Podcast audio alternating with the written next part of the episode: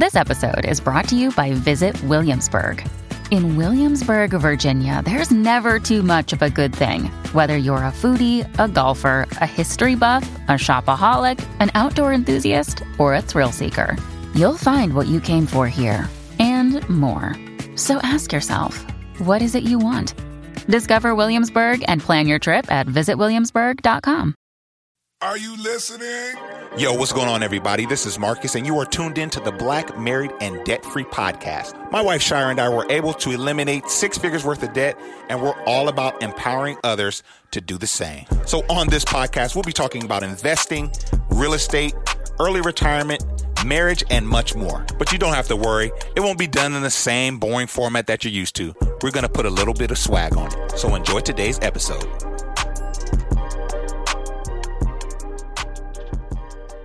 Yo, what's going on, everybody? This is Marcus, and I'm here with my lovely wife, Shira. And we want to welcome you to another episode of the Black Married and Debt Free podcast. And uh, this podcast, I think, is very timely. Once again, we are seeing police brutality against unarmed black men uh, with the shooting of Jacob Blake. He was shot in the back seven times after breaking up a fight and uh, resisting police to a certain extent and trying to return to his vehicle where his three kids were in the vehicle. He was uh, shot and he is now uh, potentially going to be paralyzed from the waist down. And so we're dealing with this stuff, and this stuff is ongoing, and we've talked about it here on our podcast. And this raises questions like, is this the place where we want to be? Is there an alternative? What can we do? So we're excited to talk to a couple that moved from the States to Ghana. Uh, their names are Power and Future, and they're like a really dope couple. Uh, and they're, you know, going to be sharing with us their experience living in the motherland and how it differs from our experience here in the US. Yeah, we actually recorded this podcast several weeks back. And um, at the time, they had returned to the States because of COVID 19. Um, but we had a really great conversation with them, and we hope you enjoy it. We are really excited um, to be here with you today. I know I came across your YouTube page a few weeks ago and I was incredibly excited. I shared it with Marcus right away and I was wondering, I said, I wonder if they would collab with us. And so I'm really happy um, to be having this conversation with you today. And we have some uh, questions that probably some of your followers may already know. Um, and we're hoping to use our time together for um, dual purposes. So on your YouTube page, and then as well as our podcast.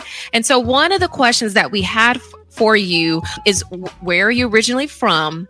And then where are you located currently? I'm born and raised in Memphis. I'm a Southern girl. I've been here all of my life outside of my travels. Uh, I'm from a neighborhood called Orange Mound, one of the oldest black cities or neighborhoods in the United States. Orange Mound veteran. so me, I'm from Memphis. I was born in Memphis, raised in Los Angeles, California. Uh, had spent a lot of my formative years years there between there and Memphis. So I'm a byproduct of southern states and the West Coast. That's awesome. And like Shira stated earlier, we were, you know, really uh, interested in your story and how you all, you know, moved to, to Ghana. So can you tell us what led you to consider doing that? I'll give you try to give you a quick summation because it was a few things that actually led us to Ghana. We had a friend of ours that, uh, for his graduation from university, he sent himself to Ghana for like a graduation present. So when he came, he sold all his things. So we bought some things. We bought a car from him, different artifacts from him that he was selling. And at the simultaneously at the same time, we had another friend of ours who had a job that he had got at Methodist University in Ghana. So he went to um, take the position and came back and told us like, man, whenever y'all get ready, y'all just come, y'all just come. So we looked at each other like, baby, let's go. We going to Ghana. And so that was our first trip, and that was in 2007. That's what 2006. actually 2006 going into uh, New Year's 2007 in in your opinion, what is the biggest misconception that African Americans have about living in the motherland? that Africans don't like us. Mm. That's the number one, I think, right there. And I would say that Africa is just huts and Uh, it's not any streets or cars, and we living in the bush. Right. Huge misconception. Got you. That's that's kind of what we were thinking. Now, in in terms of business, because I know you all are doing some business out there, and you know, on our platform, we we we, we talk about entrepreneurship. So, in terms of business and entrepreneurship, what opportunities exist in Ghana? Like opportunities that we may not know of being here in the states. Well, back when our ancestors were, you know, off the slave plantation, they were, you know, getting land, started their own towns, and needed everything for the town. That's just how open it really is for opportunity and business opportunity. Anything that you think of that a new town or city would need to function properly to any extra activities is all open and ready. So many people just don't have enough. So now, like, let's say if because I've always been interested or heard uh, in real estate opportunities, how how do the in terms of real estate? How does it differ from the United States? Is it is it, is it a similar process to like get a home in Ghana? no, it's nothing like in the US. it's totally different, bro. It's like, okay, just say, say let's say buy land. When you buy land here in the U.S., you know you go through the whole, you know, the, regular process. You get your paperwork done, and you go to the company, whatever company you're dealing with, and you go into your escrows, this, that, and this, that, and the other. But in Ghana, when you buy land, you find out who the land chief is for that particular area that you're interested in buying in. Then you had to present some gifts to the land chiefs, most of the time in the form of schnapps uh, or something of that nature. Schnapps is a liquor that you bring. It's like a traditional liquor that they bring. It was an introduced traditional liquor that they bring. But previously, it was called, yeah, it was called which is a natural liquor. But you bring that and present it to the chief, and then he will ask you what your mission is. You state your mission for wanting to be on the land, and then you go forward from there. Then you go to like the uh, commission, the lands commission, and they will send out a surveyor to come out and survey the dimensions of the land, give you a blueprint of it, see what's to be done on the land, and get actual permit for building and erection of whatever you want to build there. Wow, that's awesome. So, how would you advise someone to prepare? You know, to move, or, or how did you all prepare yourselves to to move there or to live there? You know, for any length of time. Well, basically, you just it's basically just having um, finance to uh, supply you with your housing. You know, having a idea for transportation. There is so many options, and Uber and all of that is over in Ghana now. When we first got to Ghana, it was just taxi rides and tro now you got ride sharing companies now. If you want to go and start your own ride sharing company, you can do so. If you want to start your own tra- transportation service, one um, region of Ghana to the other, you can do so. As well if you, as if you want to build a warehouse of some type to uh, start some manufacturing goods in Ghana straight from the motherland exporting abroad, you that. I mean, want to start a water company, you can do that. If you know how to build helicopters, you can also do that too. It just you can think big and you can go as far as you want to. It's no limitations on anything that you can do, but um, as far as the main sources of things that's needed is um, sanitation companies, you know, it's always a big thing when you have a lot of people in different in in the same place. It's never enough of that. If you want to start a recycling company, a non-GMO uh, produce farm, you can start that. It's so it's so many opportunities that you can do. That's great. That's great stuff. Yeah. So, how does the cost of living compare uh, to the U.S.? I like these questions because they really make me smile because it's nothing like the what we're used to here. So I give you a, a, quick idea. So most of the time when you're in Ghana, uh, the landlords would like to take a year or two years in full in advance before they rent or lease the property to you. So when you say that in the states, you're like, I don't have that kind of money. I Like in the states, it might be like a hundred grand, you know, something like that. but in Ghana, you're talking about like twelve hundred a year, uh, something like that. We had a, a five bedroom house On the beach. On the beach. When I say on the beach, I mean if I walked out my front door, I crossed, I was standing on the beach. In front Literally. of the water. Five bedroom home upstairs. I had a little tunnel to go up to the roof. You can put about 40, 50 people on the roof in between. We had a Kwanzaa program up yeah, there. we did. We had a Kwanzaa program years. for up there many years, and we were in between Cape Coast Castle to your left and Elmina, Elmina Dungeon. Done. Um, It also made me think about when we first started living in Ghana. It was like we should have been here 20 years ago because we could have built an empire by now with the Oh, money that man. we spending in the states. Wow. I'm telling you, it, you you could have built an empire Yeah. for real. Wow. That's that's great. I think that's interesting that you say that because so many people of color here in the States are struggling, just struggling just to get by. But it sounds like you can really thrive um, in a place like Ghana. Yeah. Yeah, you can. You think about uh, what we spend here on an average just doing daily things. You can almost set up a business or get a home with which we spend in one day. If you take one day in the U.S., just say if you're in a place like Los Angeles, between uh, gas, uh, food, entertainment for you and your spouse or whatever your significant other is, that's almost that's almost a thousand blocks on a building. I mean, really seriously, because they buy like cinder blocks to build with. So that's almost like a thousand blocks on a building just for what we blow on the weekend. So just think about if you uh, set your mind to income taxes. Once you receive your taxes, you say for five years I'm gonna save income tax. I'm not doing. We'll cut off the uh, the bigger piece of land. When you buy your land, you don't you you're not pressured. Code enforcement is not dragging you Man. to go ahead and build. You can build in levels as your money allow you to. So you have a lot of people that's building big, big, big houses, and they're taking their time. They're sending money. They're living abroad. There's the Ghanaians, the diasporans from around the world. They're living abroad, and they're building as we speak.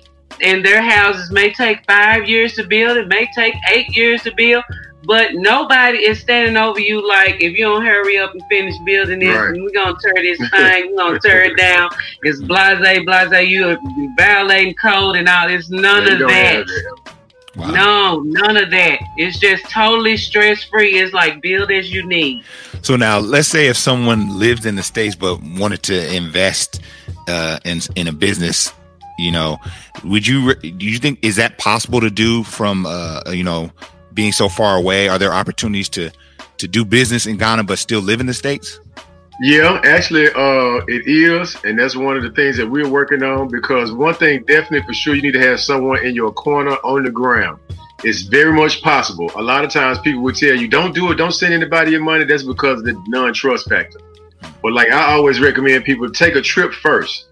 When you start taking trips, you're making and building relationships with people. You'll be able to weed out the fake people and the scam artists. We call them 419 in Ghana. Mm-hmm. You'll be able to weed out the 419. So you know, you go forward with your proper spirit. You, as long as you in alignment, the right people will be gravitated towards you, and you can see going forward in business because, like I said, it's very easy to do it, and you will have opportunities of being an entrepreneur and in control of your own destiny in Ghana. That's really the main thing, because here you kind of feel marginalized, like we had to lay between the lines. But in in, in Ghana, you know, even though you have some difficulties, language barrier, which is not much at all, but it's workable. It's like more like communication, understanding. right, right, right. Because our understanding and perception of things is one thing, and then the the Ghana culture and the perception of things is It's different. You know what I'm saying? So we have to meet each other. That's why we push black integration in Ghana.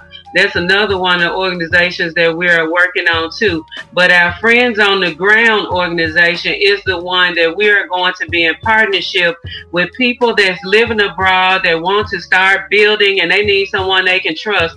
We will have people on the ground that will go to your site, your construction site, to make sure that the monies that you're sending us or we're used making sure that it's being used correctly. They're not nobody is, is taking advantage or spending for uh feloniously. We're gonna make sure that you know if you want to buy a car by the time you get there and you need a car and you don't want to ship one in, well we'll go and find a car for you according to your budget and make sure you have your car when you land in the airport. Whatever it is that you need, that's what what's needed that's been needed before, and that's the services that we're providing on the ground in Ghana. Wow, that's that's so cool. That's so amazing. Now it seems like you get. First of all, it seems like the the stream is getting better, so that's exciting. It is. It is.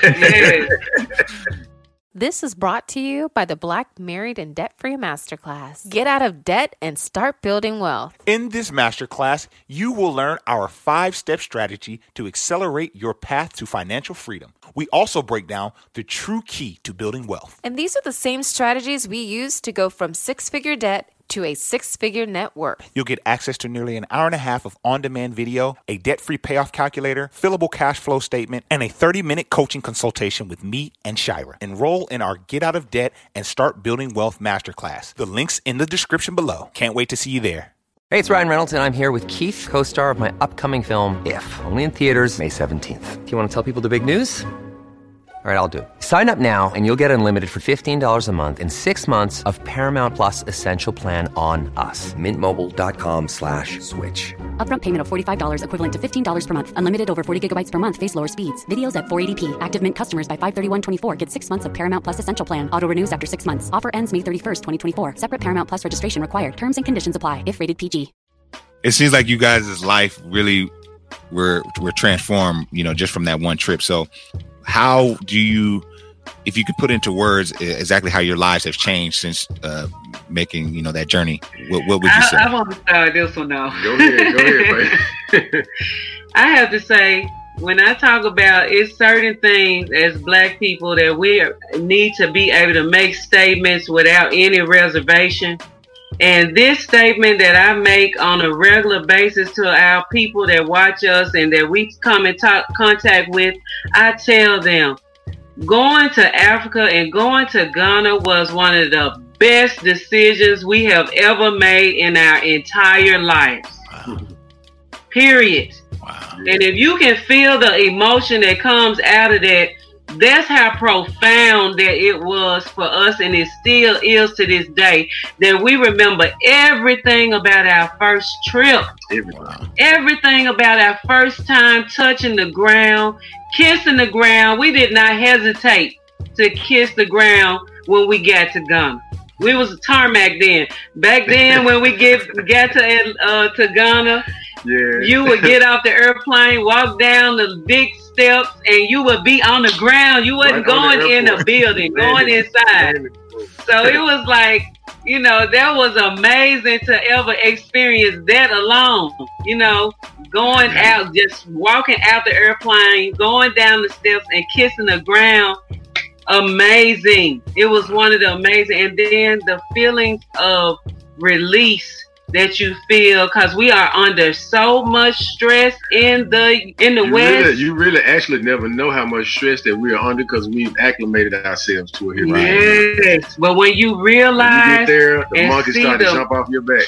it's like Wow. a it's like the most amazing feeling it makes you cry i'm telling you the first three days i know when we first got to ghana we both were just Oh, boo-hooing man, we and was, I was crying crying like a big old sissy, man. It was it was terrible, man. it was it was but it was amazing to get that release it was like we have been you know the traumatic stress that we are under and all the lies that have we have been fed about our motherland and not want to have a connection to it because of the visuals that they showed us Mhm. and it was just all of that you could just it was just running through your mind like a you know like like a list of Mhm. things that were just coming out of your feelings and just blowing you away. It was just amazing to finally get all of that out of you. And that's just how, how it is. Yeah, that's amazing. I know Shira has talked about wanting to go visit uh, Ghana, so Yeah. that's that's definitely something we- we're putting on the list. Yes. You gotta tell them about the trip to for next year. Oh yes, Yeah, we have a go. trip planned for next year, a tour. We're planning to do something very big for the end of 2021, December 29th. Okay. and it is going to January 9th of 2022. Wow. And basically, we're planning to put together uh, a, a group of people where we'll give you the experience of your life in Ghana, along with a big, big celebration at the end, also including naming ceremonies all of the traditional rituals and rites of passage that we should have gone through when we were born. We plan to put together a list of those things and just it's just gonna be amazing. Yeah, be amazing. So if y'all can Oh, yeah. if you want to be a part of that, you are definitely welcome. I can send you the info on that and we Yeah. can just look forward to that that time. So because we probably won't be able to go back to Ghana realistically for some time because of all of the stuff that's going Situation, on. yes. So it seems like that's going to be the perfect time anyway that was given to us. Absolutely. We definitely want to get the information on that for sure. Okay. Cool. Yeah. So we, we, we don't want to keep you all too long. Uh, I know we really appreciate being able to connect with you guys. Like Shira said, we just checked out your YouTube. Shira's like, oh, you got to check this out. We love what you guys are doing. Yes, we do. So- Oh, yeah. Thank, Thank y'all. you We so like what y'all doing too. we We've do, and we want to come. too. We want to bring y'all on and talk about Black married and debt free. Okay. Um, we're also going to create a, a channel for uh, Black couples and and try to support our people emotionally in relationships for us to understand that it's a all work together, constant thing, but support each other's individual goals as well as collaborating and making sure we keep the family happy at all times. You know what I'm saying? So we want to be those examples that our people need. So we won't be constantly. We just trying to dispel all the evil and negative stereotypes about us as a people in all facets. And I think that what you guys are doing Mhm. is just immaculate. And we need to make sure that our people have access to all our people that's shining the light at the end of the tunnel. Thank you very much. Power of Future, we really appreciate you all. And we're going to connect Appreciate again. y'all. We're going to do this Yes, again. we will. Yes. I, I right. appreciate y'all. Much love Much to y'all love, on your. Peace. endeavors.